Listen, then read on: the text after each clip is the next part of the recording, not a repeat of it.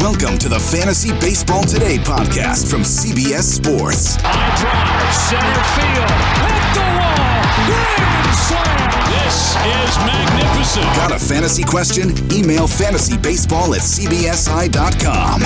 Get ready to win your league. Where fantasy becomes reality. Now, here's Frank, Scott, Chris, and Adam. What's going on, everybody? Welcome into Fantasy Baseball today on Wednesday, September 22nd. Only five regular season podcasts left. Let's finish strong here. Frank Stampfl joined as always by Scott White, who is in a new location. Scott, it's like we're playing house roulette nowadays. How you doing? What's going on? Where are you? Yeah, yeah. Well, I'm back in my in-laws' house like I was a few weeks ago. The internet at home failing me again. So it's a, it's a, it's a real blow to the idea of self-sufficiency, Frank. I'm feeling slightly emasculated, constantly having to uh, to to go to my in-laws and say, "Can I use your internet?" and uh, and stay up really late in your house. Yeah, well, that's where I am now. I, I would call out my internet company, but I will I will I will not. I will right. not do that. I will spare them the embarrassment. Okay, we're, we're too classy for that. But if you're listening, whatever internet provider Scott has, do you realize who we're dealing with here? I mean, this is a big deal. It Come is on, let's get it together here. But big I- deal. I do know the feeling. I've, I've had my internet blow out a few times. I've had to walk up the block to my in laws. So I'm right there with you, Scotty. Uh, I think we've all been there. Today on the show, we have a few last second waiver wire moves that you might want to make. I have some hitters, some pitchers that we'll talk about. Of course, uh, next week is the final week of the season. So some final lineup decisions. You might need to make some starter sit. We had a bunch of pitchers go the past couple days that I do want to talk to Scott about. Uh, one that I am a little bit worried about. Do we throw him in there? He's he's been a mainstay in our lineups all season long. But let's talk about Shane Baz and this debut because on Monday the kid was awesome going up against the Toronto Blue Jays. Five innings, two runs, zero walks, five strikeouts. He had 15 swinging strikes on only 65 pitches. So to me, that's the blemish, right? Is that the Rays were kind of the Rays here. They only let him throw 65 pitches, but he was awesome in those 65 pitches. Three pitch mix, 45% fastball, 40% slider, 15% curveball. He averaged right around 97 miles per hour with that fastball, one that he struck out Vladimir Guerrero Jr. on in his first inning of work, 99 mile per hour fastball up in the zone. He looked great, Scott. And I think even bigger news is that Michael Wacha pitched out of the bullpen on Tuesday. He threw three innings in relief. And if that's the case, I haven't seen anything yet regarding the rotation. But if that if that stays, then I think we're back to a five man rotation. And Shane Baz might have a second start this week against the Marlins. So what do you see in the mm-hmm. debut? What do you think actually happens here with the rotation? Well, I don't think we're going to know until it happens. The Rays, uh, you know, they, they're it's like they're managed by Bill Belichick. They just they don't tell us anything. They don't give us forewarning, especially with regard to their pitching staff. So uh, I I don't think I don't think we're going to know Shane Baz is start whether he's starting Sunday until maybe Saturday. And um, but yeah, I mean the the thinking the reason why I wasn't interested in starting him for his major league debut is because I, I really wasn't counting on him getting a second start because I figured, you know, Wacha's been halfway decent. All everyone in the rotation had been halfway decent. I didn't think any of them deserved to lose their job. I thought they'd want to give them all rest heading into the postseason, extra rest. So why not just go six man? And maybe they'll insert somebody else to keep them spaced out, you know?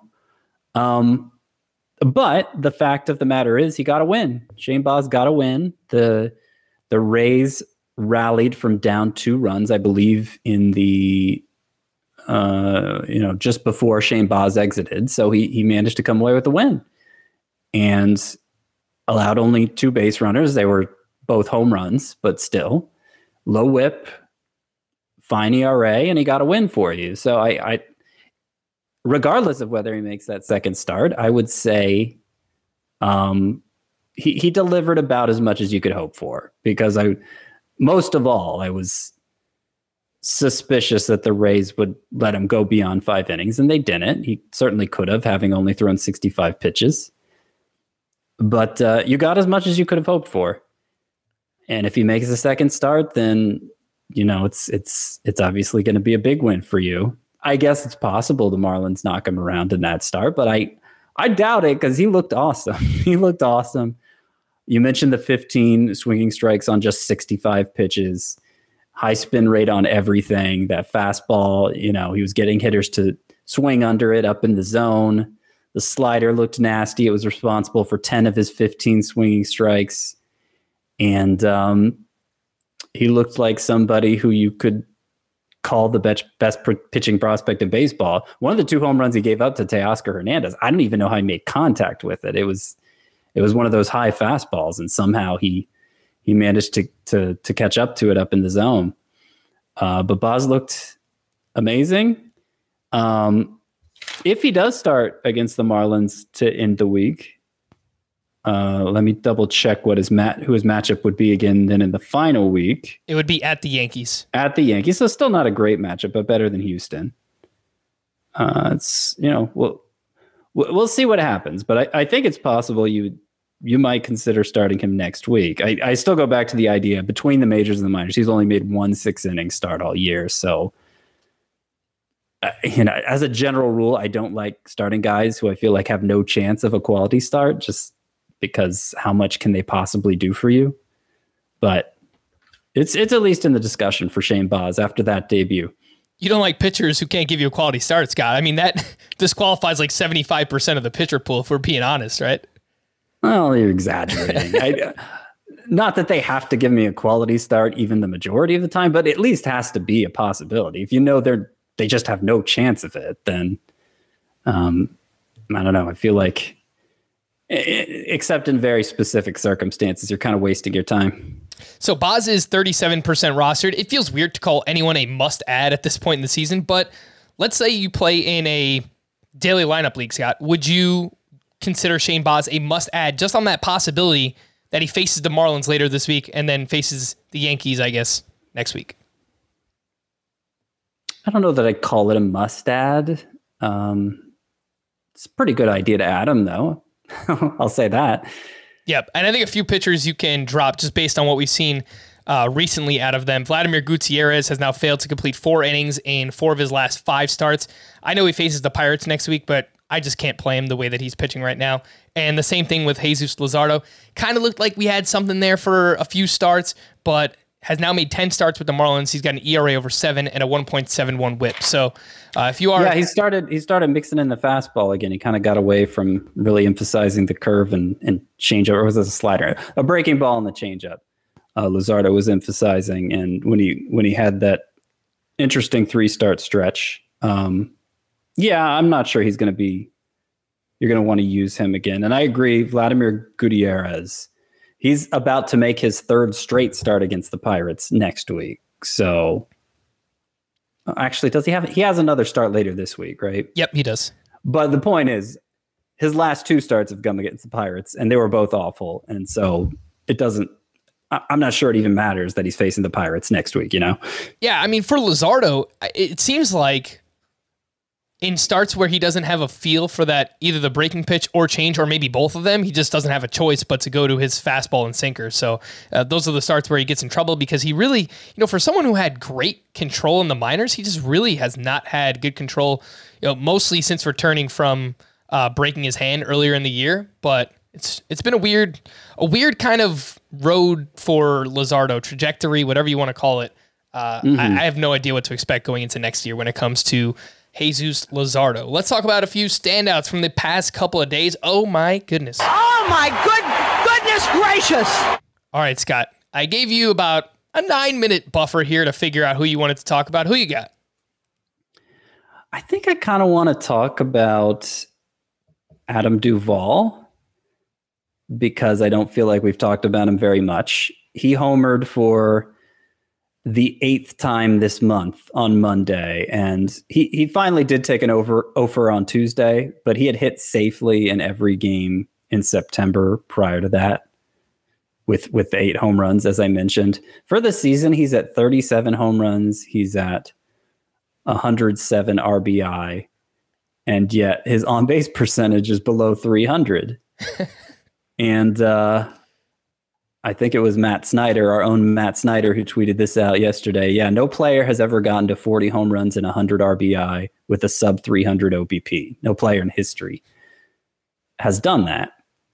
Some have come close, but nobody's technically gotten there. Now, now Duvall's already there with the RBI. 37 home runs. Could he hit three home runs the rest of the way? Yeah, that's certainly within the realm of possibility. It's not a guarantee but he could become the first player to achieve that unlikely stat line. And it's just, I don't think he's gotten enough credit for how useful he's been in fantasy because there, he does an OBP that low. I mean, it's it's hard to appreciate a guy like that. And and you look at you know low batting average potential, hardly ever walks. You wouldn't think he'd be as useful in fantasy as he's been. And even I know going into this week, he was only about 75% rostered in CBS sports leagues. Um, but he's been, you know, he's been very useful. He's been much better than I think people realize, much more useful than I think people realize. And while there, I know there's like a ridiculous percentage of his home runs have come with runners on base, and so that's obviously affected the RBI total. And is that replicable? Probably not. But I just wanted to take a moment to appreciate Adam Duvall during what's been his best month of the season in the best season of his career. You know, it's crazy. I'm looking up his rank on Roto in Roto this year. He is the 47th overall player. Yep. He just he has randomly has five steals, zero caught stealing. So I don't know if that's just been he's picking the spots or he's part of a double steal, whatever it might be. But 231 batting average, 37 homers, 107 RBI. I mean, that is just astounding. Every time I see Duvall's home run and RBI count, it is just it is crazy, especially compared to his 65 runs scored. So uh, yeah, you're right. I mean, it's been a ridiculous, awesome season for uh, Adam Duvall, who is he's still 76% rostered. He's got six home games next week, so maybe he's floating around in some shallower leagues. But my guess is uh, anyone who's actually paying attention and playing at this point, he's probably not available in those leagues. Oh my goodness gracious for me, Kevin Gausman. He is uh, he's kind of limping to the finish line here, and he pitched on Tuesday, gave up four runs on nine hits over four innings pitched against the San Diego Padres. And in 13 second half starts, he has a 5.05 ERA someone who's been in our lineups all season long. Looks like he's in line for two starts next week versus the Diamondbacks versus the Padres. And you know, I just looked into his second half right before we started because, admittedly, I haven't given it close enough attention. I, I don't have Kevin Gausman on any of my fantasy teams this year. He's got a very high BABIP in the second half. The walk rate looks fine. He's got a 3.24 xFIP. This is entering Tuesday, so Tuesday's not included yet. Versus 3.31 xFIP in the first half. So based on the underlying numbers, Gausman has actually pitched better in the second half than the first half, which just really kind of surprised me here. So, uh, Scott, are you leaving him in the lineup with everything on the line the final week of the season, given how bad or unlucky Gausman has been in the second half? Yeah, I mean, I'm generally not in favor of doing these kind of micro dissections for pitchers I gen- generally believe in. And Gausman, I mean, the overall stat line is still ace like. Obviously, you point out the underlying numbers, they're still ace like.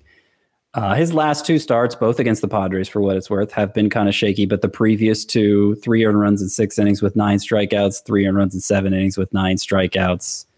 Uh, and then two starts prior to that, he had a quality start too. So there's there's been there's been a lot of good with the bad you know, it's I, I, guess you could say Gausman's second half is kind of like Aaron Nola's whole season, and I've been willing to stick with Aaron Nola. I, I would stick with Gosman as well. His he lines up for two starts next week, we think, and uh, it would be the the first would be against the Diamondbacks. The second would be against the Padres, for what it's worth, the, the team that's hit him pretty well the last two turns, but still two starts from a guy with those season numbers, and one of them's against the Diamondbacks. I don't, I don't really even give it a second thought. He's Gausman's sticking in my lineup All right, keep Gausman in there for the final week of the season. And I just want to give a huge thanks to everybody who is still listening, watching us on YouTube at this point in the season. If we've helped you make it to your finals or you're near the top of your standings in Roto, or if you've just enjoyed listening to us all season long, feel free to leave us a five star rating and review on Apple for both Fantasy Baseball Today and Fantasy Baseball Today in five. If you do consume our shorter podcast, it is much appreci- uh, appreciated as always. News and notes Chris Bassitt will indeed return on Thursday and start against the Seattle Mariners. He is 76% rostered and 14% started. James Kaprielian is moving back to the bullpen. I asked you the other day, Scott. You said you wouldn't throw Bassitt back out there if you play in a daily lineup league, right? No, not for the first start back. He hasn't been able to have any kind of rehab assignment, and um, I just think it's I, I, just think it's too risky. But I do think he's worth picking up where he's available, and I'm, I assume he was dropped in some leagues. Well, obviously he was because his roster rate is below eighty percent, but uh, it's worth picking him up because you know, if, if things go fine in this first turn, he'll be scheduled to face the Mariners again in the final week of the season, and he'll be more stretched out. And a uh, pretty good chance he'll give you a quality start because he was a must start pitcher before the injury. Carlos Rodon reported more soreness after his start on Monday. He needed 69 pitches to get through just three innings against the Detroit Tigers. Apparently, he will make another start, and that will come next Wednesday against the Cincinnati Reds. And oh, that got that got confirmed because La Russa was saying probably not after the start. Uh, I believe that was a news item that came out on Tuesday. I'm pulling up his p- player page on CBS, but it was something that I read. So, 12 hours ago, and we're recording this uh, right around 1 a.m. on uh, Wednesday morning. Rodon is expected to make his next start September 29th against the Red, the Reds. Uh, Maddie okay. Maddie Lee of NBC Sports Chicago reports. So it sounds okay. like that is going to happen, uh, but I mean, he's been a shell of his former self, and um, he's averaging he's averaging ninety three point six miles per hour on his fastball through 3 mm-hmm. September starts, compared to ninety five point six miles per hour for the season. So he's down two miles per hour on the fastball. Mm-hmm. I don't know if it even makes sense to hold on to him, Scott. Or I know we will talk about this a little bit later on. You wrote an article about the best pitchers to stash for the final week of the season. Should we drop Rodon for potentially one of those names? For next I week? think it's I think it's okay too. They're I'd be surprised. Uh, they they haven't been working. The, the, the biggest issue for Rodon, you know, inning for inning, he's been pretty effective. It's just they've given him very few innings and they've spaced his starts out, basically skipping every other turn, and um, just hard to get any use out of him in fantasy that way. And then there is also that weird velocity issue that's been going on. I, th- I believe his last fastball before being coming out Monday was 89.5 miles per hour. So mm-hmm. even well below the 93 that was already disappointing. I don't really know what to make of that. Um, La Russa said it was concerning, but Rodon himself was just like, "No, nah, I'm just a little sore or whatever." Like he was he was totally downplaying it. And the thing is, like, we've seen big fluctuations in his velocity over the course of games before. He tends to gain velocity the deeper he goes into his starts. So that's kind of just a quirk of his to begin with variable velocity on the fastball. Uh, so, you know, uh, hard to know what to make of any of it. But I think the biggest thing is like, is this the start where he's suddenly going to throw six, seven innings? No, I doubt it. I doubt it. Um, considering La Russa was talking about skipping them altogether. So I just I can't imagine using Rodon in the final week with everything going on there. Yeah, he's thrown less than 80 pitches in five of his last seven starts. So they're obviously making an effort to limit Carlos Rodon here down the stretch. I'm with you. I, I would be okay dropping him for uh, someone who has a better matchup in the final week of the season. Shane Bieber will be activated from the 60 day IL to make a start later this week, as long as he didn't suffer any setbacks following Tuesday's bullpen session. I searched on Twitter, I couldn't find anything regarding that. Um, would you throw him back in the lineup if you play in daily leagues, Scott? If you've been stashing Shane Bieber, you throw him right back out there first time out. I can't see myself doing that. No. However, presuming he comes out of that start fine, he looks good He throws, I don't know, 60 plus pitches. Uh, his final start of the season would be at Texas. So he might be worth using in the final week, but I, I wouldn't be willing to run him out there in his very start, first start back from that long absence.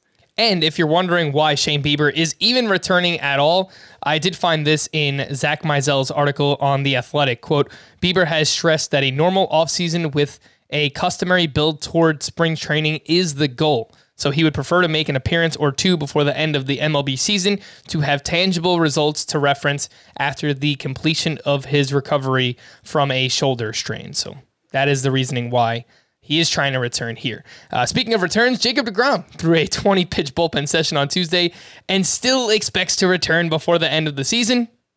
Alrighty then, if you say so. Rays manager Kevin Cash indicated Wander Franco will be ready to return Friday against the Miami Marlins. And speaking of the Rays, Andrew Kittredge went on the IL with neck tightness on Monday. Dietrich Enns, E N N S is the name there, recorded the final out for his second save on Monday. JT Chargois got the first two outs in the ninth. Do you have any idea what happens here, Scott? Oh no, it's back to back to the usual usual situation for the Rays. Enns, Dietrich Enns had been been a bulk guy prior to him having this one out save. He'd been a bulk reliever. His previous two appearances went four innings each. So I don't think he's stepping into the closer role here. Chargois probably been their most effective guy, but I think JP Feyereisen is healthy now. Yeah. So, you know, they could turn to him some too as is Nick Anderson. So yeah, I, I don't think anybody specifically is worth pursuing here. You know, obviously, if you're in a deep enough league where all potential save sources are rostered, maybe you make a play for Chargois. But in most leagues, there are better saves options out there.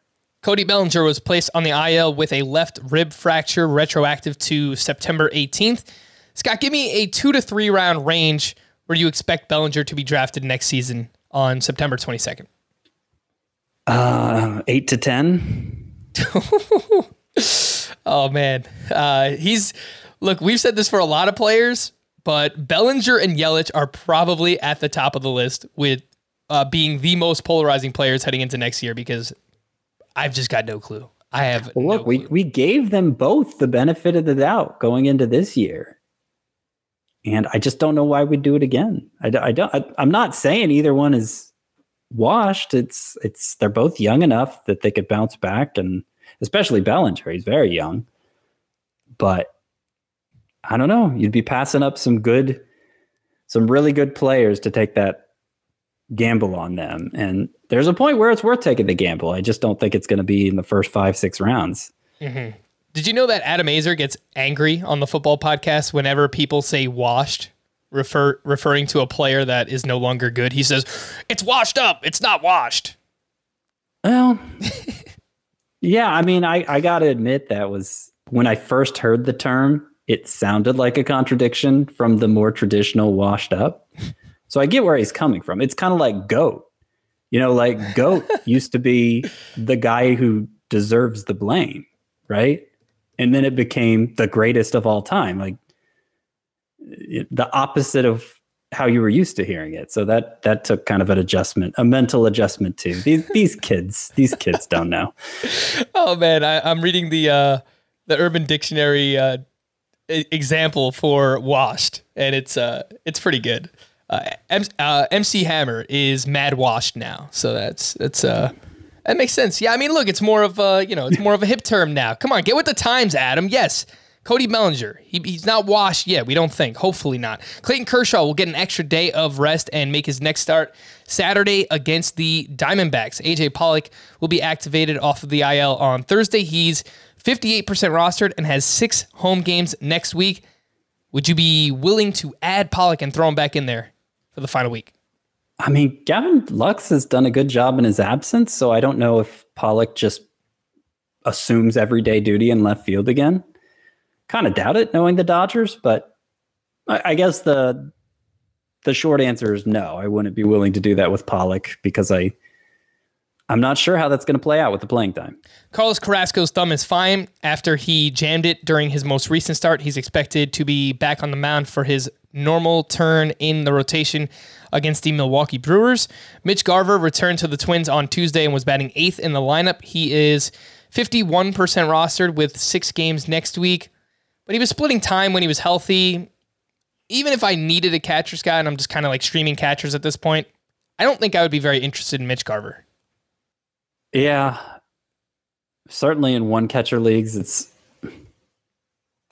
I, I don't I don't see how I could pull the tr- trigger on that either. But it'll be interesting to watch how this last week goes for him. He's somebody who's uh, 2022 draft status. I think is very much up in the air. I've got the catcher for next week, the streamer. Are you ready? Sure. Keibert Ruiz, five hits with five RBI over his last two games. He's 32% rostered. Six games next week. Three of those are in Coors Field. Keibert Ruiz is your catcher to stream next week. Uh, was, uh, I I, I, sh- I, will mention since you brought him up, Keibert Keibert Keibert Ruiz. Um, four multi-hit games in his last five. He's got that batting average up around 270 now, I think, but only one extra base hit during that stretch, a double. So it's been a lot of singles. Just pointing that out. Yeah, I mean, hey, we got to start somewhere, Scotty. So uh, looks good recently for Keibert Ruiz, and, and, of course we like those games in Coors Field. It was a cool moment when uh, Luis Severino pitched in relief Tuesday. He went two innings, he allowed two hits, uh, he did have two strikeouts. It was his first time pitching in a major league game since 2019. So awesome to see there for Luis Severino. Jack Flaherty could be used in an opener role during one half of Friday's doubleheader against the Cubs. This doesn't really matter anymore this season, right? I would not plan on using Flaherty in fantasy. No. Okay. Garrett Whitlock was placed in the IL for the Red Sox with right pectoral tightness. Seth Beer will undergo surgery on his dislocated left shoulder on Thursday. A few prospect updates that I wanted to mention. Adley Rutschman ends his 21, 2021 season with a 283 batting average, 22 homers, 74 walks to 81 strikeouts between AA and AAA. And I was reading that he should be ready for an early season promotion next year with the Baltimore Orioles. So I don't. He'll be one of the top prospects drafted in redraft leagues next year. Obviously, catcher position is is pretty shallow, but yeah, it mm-hmm. was it was a great year for uh, for Adley Rutschman. A few other promotions. I wanted to mention Max Meyer promoted to AAA by the Marlins. He's made 20 starts this year at AA, 2.41 ERA, 123 WHIP uh, over a strikeout per inning. The walk's a little bit high. That's why you see that whip a little bit higher than it should be. Uh, he does get ground balls over 50% of the time. He was the first round pick for the Marlins in last year's draft back in 2020. Again, Max Meyer is the name there. And the Yankees promoted shortstop Oswald Peraza to Triple A in 107 games between High A and Double A. Peraza was batting 297, 17 homers, 36 steals. So some power, speed, batting average. Someone I know the Welsh is very excited about. Oswald Peraza. He is still just 21 years old. I don't know if he makes it to the majors next year. You know, maybe if you know injuries happen, something in the second half. But I think the Yankees are going to slow play him there. Anything you'd like to mm. add on uh, Rutschman, Meyer, Peraza?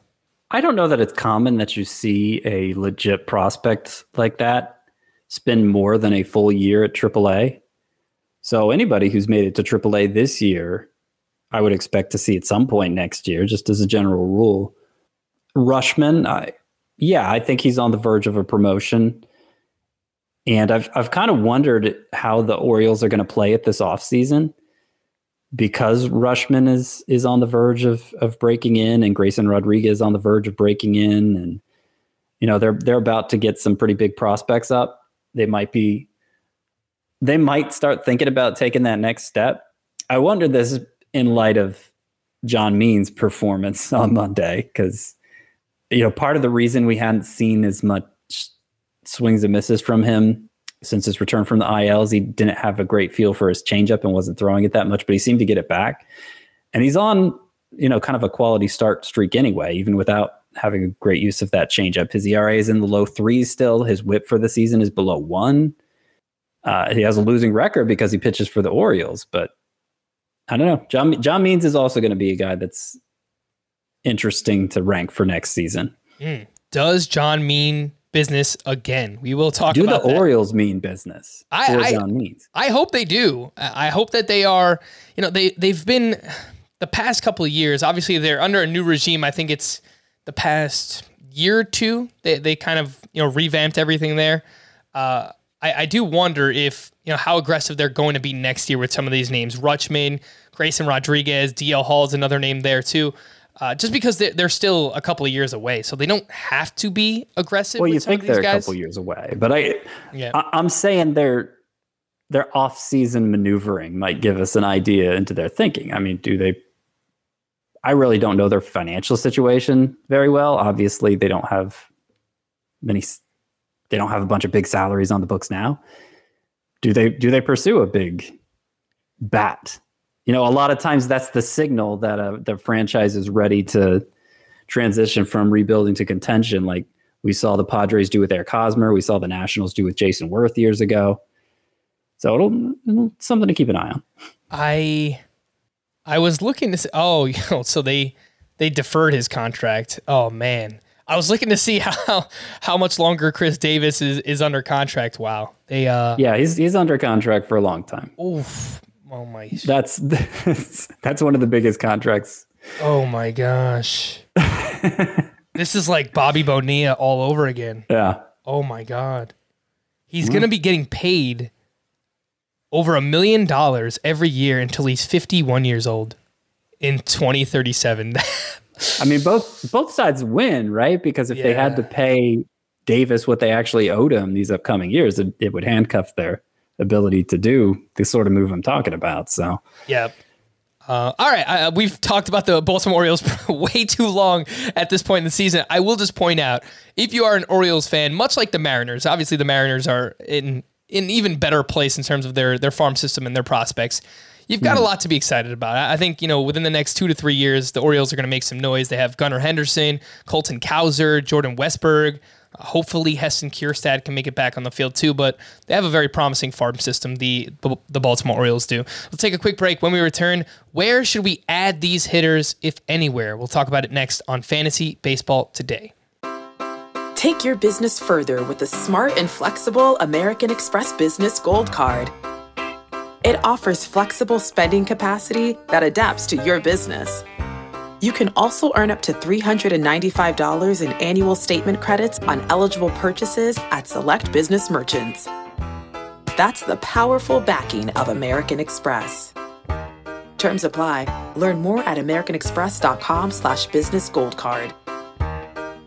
The all new Hyundai 2024 Santa Fe is equipped with everything you need to break free from the dull work week and embark on an adventurous weekend with your family. The all new Hyundai Santa Fe's features like available H track all wheel drive, standard third row seating, available dual wireless charging pads. Nothing beats a weekend away with the family in the great outdoors, whether it's camping, hiking, river rafting, or anything in between. With third row seating, nobody is left out. The entire family can experience the thrill together, and nobody wants a dead phone. Available dual wireless charging pads make it so nobody gets stuck and we can check our fantasy baseball teams together. Learn more about the all-new Hyundai Santa Fe at hyundaiusa.com. Call 562-314-4603 for complete details. All right, so let's talk about some of these hitters who might be available in your league right now. Bobby Dalbec went two for four on Tuesday. Not like he did anything crazy, but he's 52% rostered. He's got six games next week at the Orioles, at the Nationals. Right, we talked about this. Oh, he's in the National League Park, so they won't have the DH. But it looks like four lefties are on the schedule. So uh, this is a tough one, Scotty, because I was getting excited about Bobby Dalbec, but I, I really don't think it's a tough one because JD Martinez, Kyle Schwarber, yeah. um, Alex Verdugo. Now It's just- Schwarber can play first base, which is obviously where Dalbec normally plays. I'm, I'm forgetting an outfielder, right? Uh, you mentioned Verdugo. They have. we JD looked at it. We looked at the other day, and I just didn't see a way they could keep. Yeah. Oh, this is frustrating because again, it's like you just want to start your hitters against the Orioles pitching any anytime that you can, and then you see all those lefties on the schedule. It just lines up so perfectly uh, for. Oh, Hunter Renfroe. Run, oh yeah, Renfroe's had a great Yeah. second half too. So Yep. all right, so uh, I think we're skipping out on Dalbec, right? Yep. All right, let's talk about Hunter Dozier. Back to back days with a home run. Very quietly, having a big September, 288 batting average, five homers, a 998 OPS. He's 34% rostered. He has triple eligibility, first, third outfield. He's got six home games next week against Cleveland, Minnesota. I don't think that he's a must add, Scott, but is there anywhere that you would look to add Dozier? Maybe a roto league with a corner and, and five outfielders? yeah, maybe a really deep roto league, but I don't. I mean, he's had such a bad season that this recent string of success just isn't enough to win me over. Oh, right. Let's talk about Kyle Farmer, who I think you had as one of your sleeper hitters this week. Was it this week or I last did. week? All right. This so week. he's off to a very nice start this week. So kudos to you, Scotty. Five hits, one homer in two games thus far. His last seven games, he's batting 370 with two home runs. He's 32% rostered. The problem only has five road games next week. Looking to add Kyle Farmer anywhere. I am not. Three of those five games next week are at Pittsburgh. No good pitchers there. Okay. But still, I, I think I think in standard size leagues you're going to be able to do better than Farmer at any of the positions where he's eligible. Except maybe if you play in a Yahoo league and he's eligible catcher. yeah, that would make some sense. All right. You're probably tired of hearing us talk about Frank Schwindel. No, I'm not about to talk about Frankie two hits. He only got one hit today. I mean, what is going on with that It was guy? a double. Ah, It's two bags. Frankie two bags. I mean, live live up to your name, will you? Uh, another name we keep talking about is Lane Thomas, but he is he is an unsung hero in fantasy baseball right now. Two for four with a home run on Monday. He did go 0 for 4 on Tuesday, but swiped another bag, and he has played 34 games with Washington, 294 batting average, six homers, three steals. He's got six games next week. Three of those are in Coors Field. I, I want him, Scott. I want Lane Thomas the way that he is playing since he's joined this team. Three games in Coors. Yes, I, I think even even in three outfielder leagues, if you're just kind of streaming outfield, yeah, yeah, give me Lane Thomas. It- you'd ha- it'd have to be a pretty glaring need in a three outfielder league, I think. But uh, this will probably be the first week where I relent and put Lane Thomas in my ten sleeper hitters. I could see Yes. that happening with that series at Coors Field because he has had a great month of September. I just banged my funny bone, Scott. ah, my hand is like going crazy right now. It's on fire. Ah, all right. I'm gonna bring up Keibert Ruiz again. Ah, who would you rather have between Keibert Ruiz or Dalton Varsho for next week? I'd rather have Varsho. You probably want me to talk longer about it than that. My arm is on fire. what is I mean, it- happening? Until we see uh. Ruiz showing some kind of power in the major. I mean, Varsho's just so interesting. Even when he's not hitting for average, he he does enough damage in, in a in a wide enough variety of ways that the production is at least for the past couple months, it's been worthwhile pretty much every week. So uh, yeah, Varsha would be the choice for me. I think that is the hardest I've ever hit my funny bone in my life, Scott. No exaggeration. Like I didn't hear it. my two my like my two fingers on my right hand right now are numb. They they're like on fire. I've never felt this before. It's I, I don't know. Maybe You I, know how like Maybe I you ever wake something. up in the middle of the night because your leg's asleep, like your oh, whole leg. yeah. And it, and like the thought goes through your mind every time, like it's not going to get the feeling back this time, right? Like I'm gonna, I'm gonna have to go in and amputate. This is it for my leg. You like you have those like few seconds of panic, and then of course the feeling comes back. But it's like, it's never less than terrifying, at least in my experience. Oh man, yeah. This is this is a lot like that. This is this is a rough one. All right, let, let's get back on track here. Jesus Sanchez hit another home run on Monday. He now has seven home runs in 18 September games. He's 34% rostered. Seven games in the final week of the season for the Marlins. So five outfielder leagues. If you're chasing power, I think you get Jesus Sanchez in there. Yeah. Yeah. I would say so. I'm surprised his OPS is over 800 considering, you know, it's it's kind of that it's kind of that Adam Dunn, uh, Duvall profile of low batting average and, and low OBP, lower OBP. But with the power surge he's been on lately, that OPS has climbed to a point that, you know, it's justifiable, I think, to use uh, Jesus Sanchez. Now, I doubt the matchups are going to be very good because it's at the Mets for four and against the Mar- uh, the Phillies for three. Two rotations with some good pitchers in them, but we'll we'll see when we actually line up the names. All right. Uh, another name that we talk about a lot, Yoshi Tsutsugo, just keeps on going. Two for four Uh, I believe that came on Monday with his eighth home run in 32 games with the Pirates. He's 7% rostered. He has six home games next week against the Reds and the Cubs. I, I don't think we're going any anywhere shallower than 12 team roto, corner, five outfielder. He has that dual eligibility. But I mean, if you're just looking for a, name to stream that's hot right now, it's it's Yoshi Tsutsugo. I know. I know. Uh, Cubs and Reds are his matchups for next week. Yep. Did you mention that already? Yes, I did. Ah. Ah. Ah. no, he's been uh, of the hot players you've mentioned here. Tsutsugo's been the hottest. His numbers are the best, and we haven't talked about him that much. Um, but he just keeps doing it. How about this? Uh, all right, so I mentioned already what he's done since he's joined Pittsburgh, but he's severely lowered the strikeout rate. It's 20% strikeout rate, 13% walk rate during that stretch, a 53% fly ball rate. So, I mean, that's probably more fly balls than we want to see, but he is making contact, putting the ball in the air, 23% home run to fly ball ratio. Uh, he's got a, a 90 mile per hour average exit velocity with the Pirates as well. So, that's a good recipe. Not striking out, putting the ball in the air, and hitting it hard. Uh, you're you're, you're going to get some home runs here over the final two weeks from Yoshi Tsutsugo. Uh, I think a 12 team roto again, or any any league that's that size. It's you know corner five outfielders. I think you can get Yoshi Tsutsugo on there. Last one I wanted to mention: Nick Gordon, crazy game on Tuesday, sock in the shoe, third homer, ninth steal of the season. Of course, he is the he's the brother of Dee Gordon, right? Brother or cousin? I think brother. Brother. Brother. Okay, yeah. So uh, Nick Gordon, he's playing now for the Twins. They obviously don't have a lot going on over there. He's uh, 3% rostered. He's got six games next week.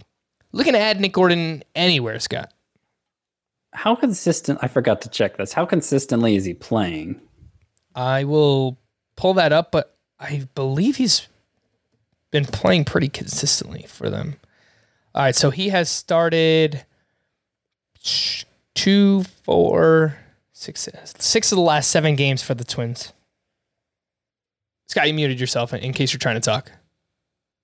You did that on on Streamyard. So there's like a little mute button. There you go. He's back. Yes, sorry about that. Um, yeah, no, he's been a good source. So, if you need steal sell, if you're trying to catch up in that category and just need to throw as many base stealers in your lineup as you can, I could see using Gordon in that scenario. Um, wasn't a great hitter in the minor. He, I've noticed he actually does hit the ball pretty hard, but a ton of ground balls. He's kind of he kind of sells out for infield singles, as as many speedsters used to do.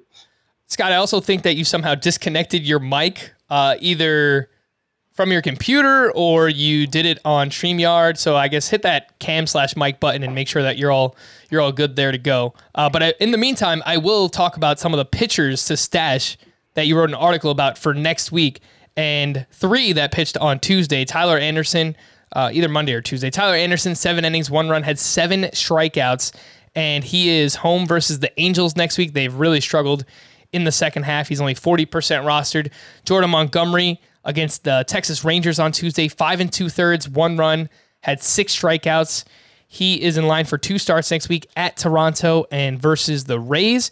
Uh, and then Antonio Senzatela wasn't great against the Dodgers. Uh, he was at home in Coors Field, six innings, four runs, but he is at the Diamondbacks next week, and he's 30% rostered. So three names there.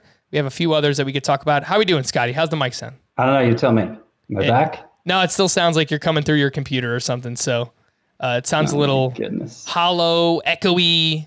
So we uh, we'll figure that out. I'll mention some of these other names that are on your your All right. article. Now, right? Yes, you're back. You're back. Okay.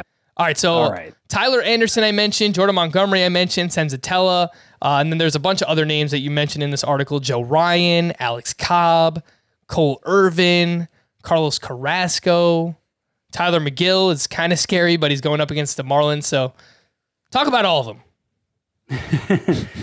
Yeah, I, I mean the idea here obvi- obviously isn't that you have to start all these guys. The idea is that if you're going, if you or your opponent, I'm thinking specifically for like a head-to-head scenario where it's just you and one other person the final week.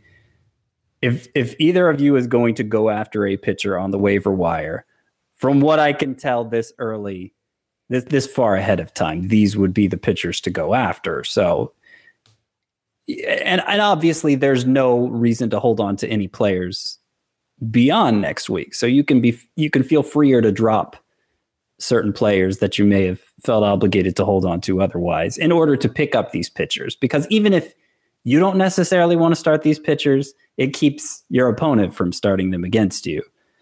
Uh, so yeah, I mean Joe Ryan with the matchups against the Tigers and at the Royals, that's obviously the best one. Uh, Alex Cobb, we talked about how we didn't want to start him against the Astros this week, his start coming up, but at Texas next week, when he'll have built up even more because it'll be his third start back from the IL, I think Alex Cobb's a great option. Um, let's see. Yeah, Senzatela is a little further down the list, but prior to this start, against the Dodgers, Senzatela had put together seven straight quality starts.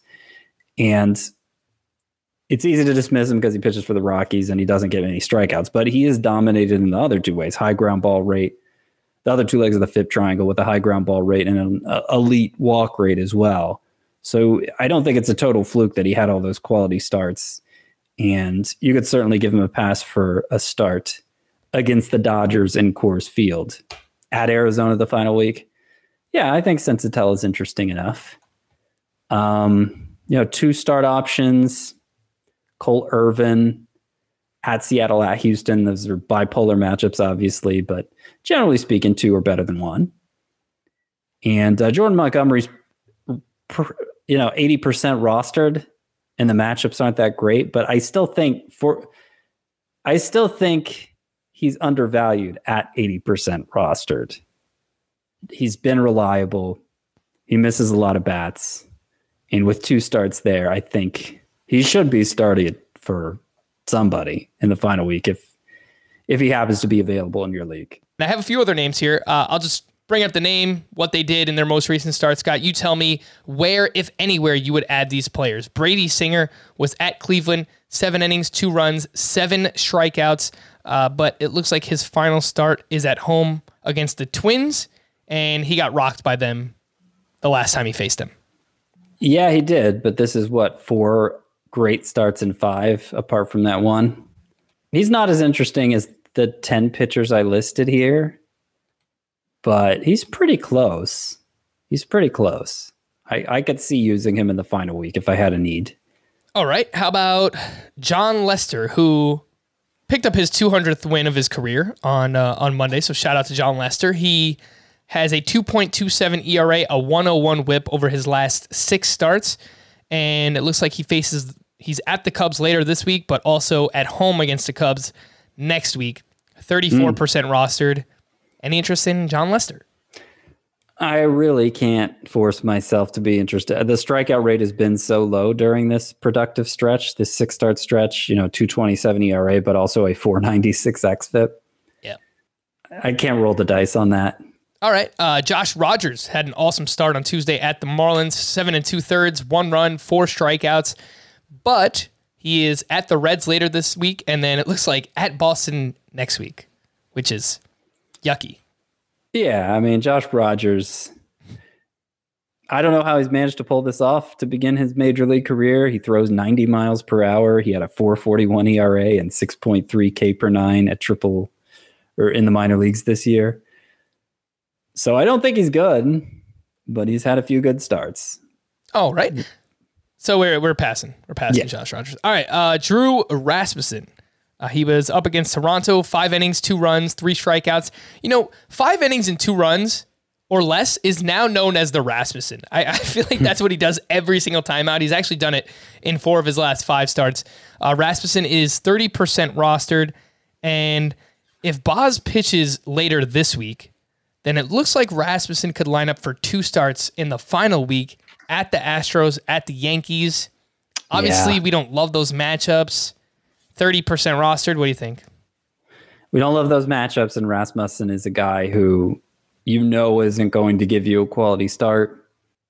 I think a two-star Rasmussen just because of how reliable he's been, and you know it's it's an above-average ground ball rate and above-average swinging strike rate to go along with the run prevention there.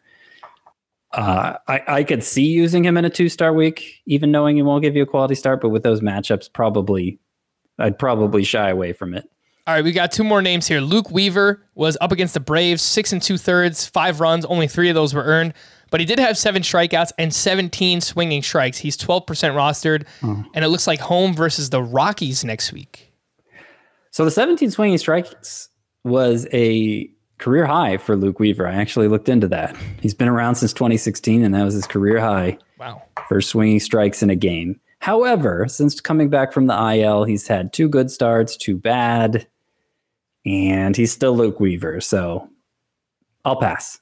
All right, and last one is Jake Woodford was at the Brewers, five shutout. He had five strikeouts, 11 swinging strikes on 84 pitches, and much like his teammate Jon Lester, he's at the Cubs later this week, and then it looks like home against the Cubs next week. Jake Woodford, 5% rostered. No thanks. All right. Starter sit these pitchers in your championship week. And let's assume 12 team league. Uh, John Means, six straight starts with three earned runs or less. He's got a 2.70 ERA during that stretch, but it comes with a 4.63 XFIP. Looks like he is home against Texas this weekend, but at Toronto next week. Yikes.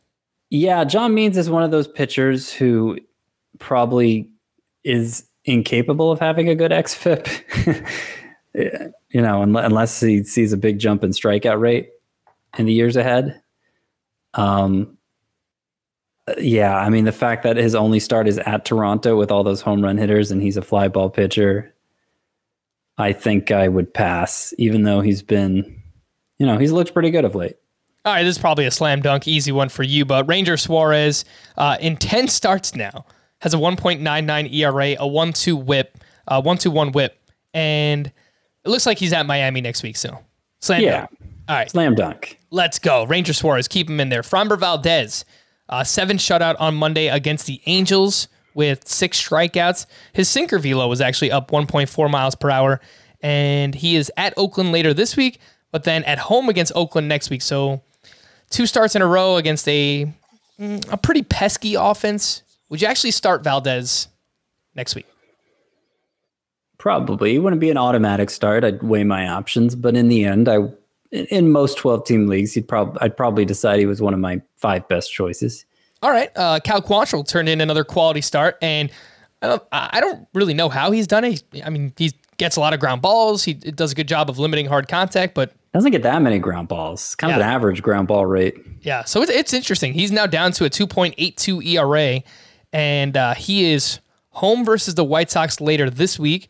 But it looks like it would be at Texas next week. He's only 67% started. If he's at Texas, I think that number needs to be higher. It, it'll kind of depend how he does against the White Sox. I think later this week, see if the the magic runs out because it does seem like a magic trick he's performed here, but he's been performing it for a long time. And let's see, ten of twelve quality starts with an ERA well well below two during that twelve start stretch. So yeah, I, th- I think you should plan on playing him at Texas. All right. Jose Urquidy was at the Angels on Tuesday, five and a third, six hits, four earned runs. He gave up 13 hard hit balls against that Angels lineup, which is not very good. And it looks like he's home against Oakland next week for one. Yeah. Uh, also at Oakland later this week. So that might factor into the decision a little, but probably lean no on Urquidy in most cases. Yep. Uh, we had another clunker from Eduardo Rodriguez, which seems like I've said that a lot this season. 4 four and a 3rd two runs, three walks, five strikeouts. Uh, he's only 66% started, but it looks like he's at the Orioles, at the Nationals next week. Both teams, by the way, are very good against left handed pitching. Yeah, on a points league, I think you have to do it. If it's categories league, you know, might consider whether you need the strikeouts and wins or the ERA and whip more. But Eduardo Rodriguez has been arguably the biggest underachiever at starting pitcher this year, even even more so than Aaron Nola, possibly. I think underachiever just based on what his underlying numbers are. Obviously, we didn't. Yeah, have- that's what I mean. Okay, cool. Yeah, because we didn't have like expectations for Eduardo Rodriguez, at least not big ones uh, coming into the season. Tyler Mahle really cannot pitch at home. he was uh, home against the Pirates on Tuesday, four and a third, three runs, three walks, six strikeouts. Uh, he is home against the Nationals later this week, so I guess we see how that one goes. But he is at Pittsburgh next week on the road. I think we do it. Yeah. Yeah, I would agree. Uh, all right, Trevor Rogers had uh, a, a kind of a mixed bag bounce back here against the Nationals. Five and a third, four runs. Only one of those was earned, but he had ten swinging strikes, uh, ten strikeouts, fifteen swinging strikes, and his fastball velo was up to ninety four point uh, ninety five point four miles per hour, and it looks like the Marlins play seven games next week, and Trevor Rogers would be at the Mets versus the Phillies. I know I mentioned not using him, but I was kind of encouraged by this start. Yeah, no, I, it was very encouraging. His his his season had paralleled Carlos Rodon's right up to here at the end. You know, wasn't going even five innings in games. His velocity was down several miles per hour, but the velocity was back up in this start, and you know they let him go five and a third. They let him have you know they let they let him they they they they let him go like a regular starter would go and um you know with two starts at least in theory two starts the final week the first would be against the Mets right so the first would be the better matchup if he doesn't end up making two I think uh I think there's definitely a case to start Trevor Rogers Last one I've got for you. Nasty Nestor Cortes. He let us down on Monday against Texas. Four and a third, three runs. He did have seven strikeouts. he is at Boston later this week, but it looks like at Toronto next week. So uh, don't love that. I'd probably shy away from him Yep. All right. A few leftovers from the past couple days. Salvador Perez hit his 46th home run, breaking the single season record for most home runs by a catcher. Although the Kansas City Royals broadcast did not acknowledge it, and they obviously didn't really care about it. But uh, that's not, uh, at least not when he it sailed over the fence and he was trotting around the bases. Yeah. it, it was not top of mind for them, which I thought was pretty embarrassing. yeah. I mean, it really was. And I know, like, someone tweeted at us that oh, once he got back to the dugout, they started talking about it. Because they have producers, yeah. I mean, it's like, come on, man. Like, you're the Kansas City Royals. You're you're not playing for anything. I don't care if you don't know, you don't follow stats or what. I mean, it's your job. You're like, if if there's a milestone coming up, you have to know about it. And like, as soon as that ball goes over the wall, I mean, you should be freaking out, yeah. saying like, oh my it's the, god, it's the biggest achievement for the team this year. You know, Yeah, it's an individual achievement, but you know, it's it's obviously uh, reflects well. It's something for Royals fans to cheer about. bad job, bad job, Royals broadcasters. Not the Royals because they put out a bunch of tweets, but didn't didn't enjoy that. Joey, By the way, worth pointing out since it came up on Twitter as well 46 home runs, the most hit by a person who plays primarily catcher, the most hit by a player actually at the catcher position in a season was Javy Lopez in 2003. He hit 42 as a catcher, he hit 43 overall. Only 31 of Salvador Perez's 46 have come at catcher.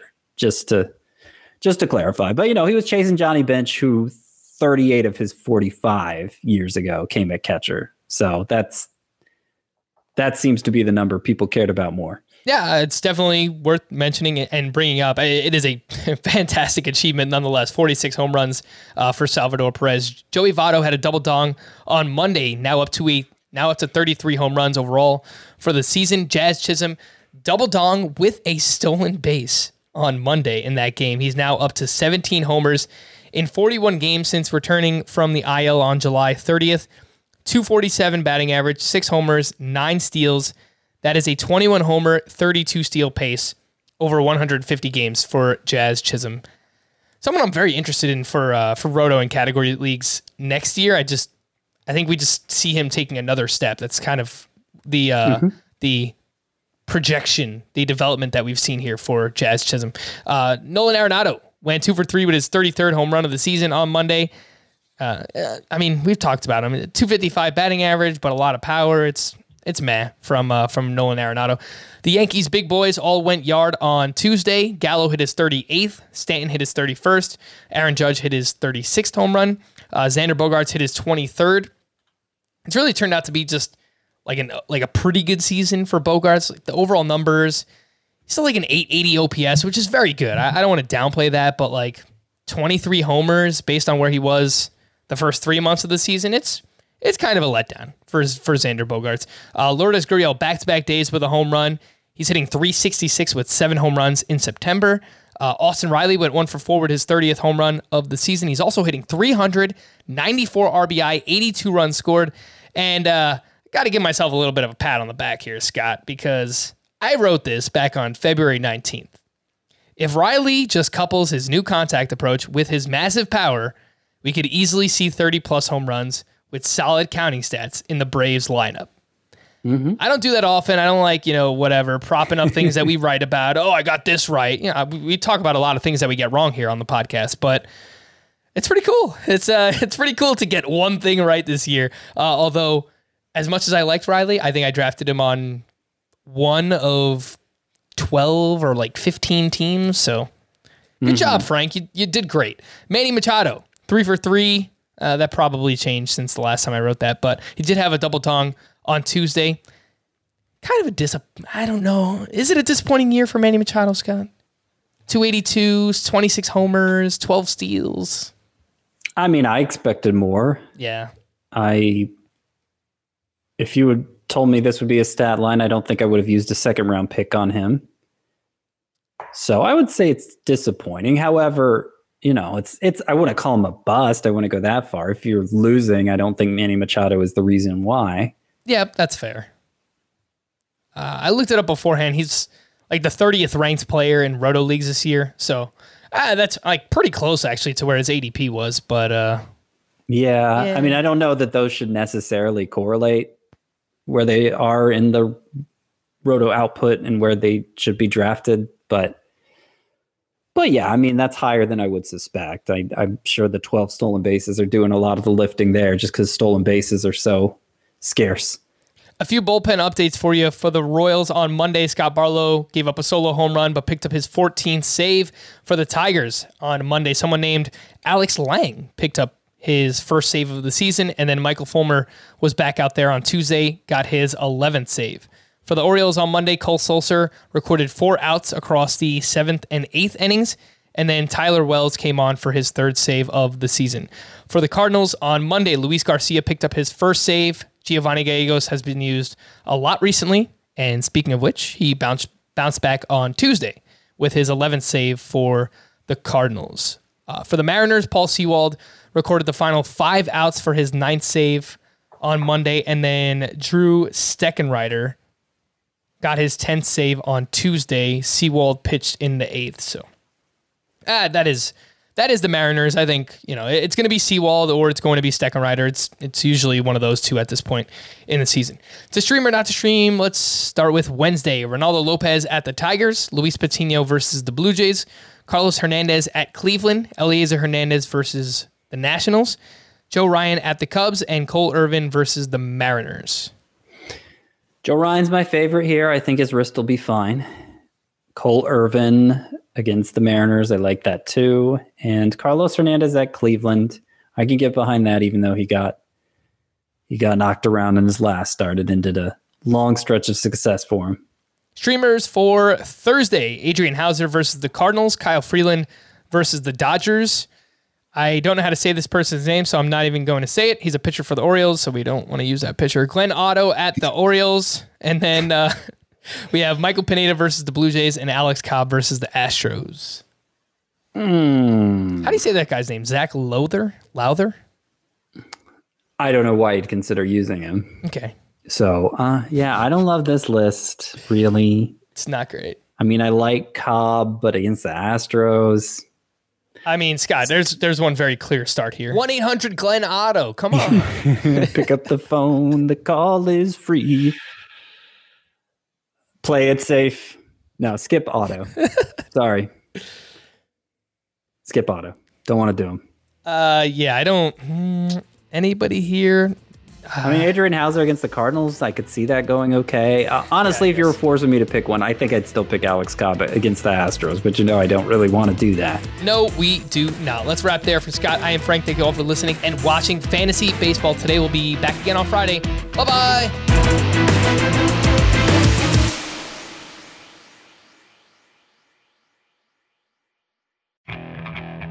Okay, picture this. It's Friday afternoon when a thought hits you.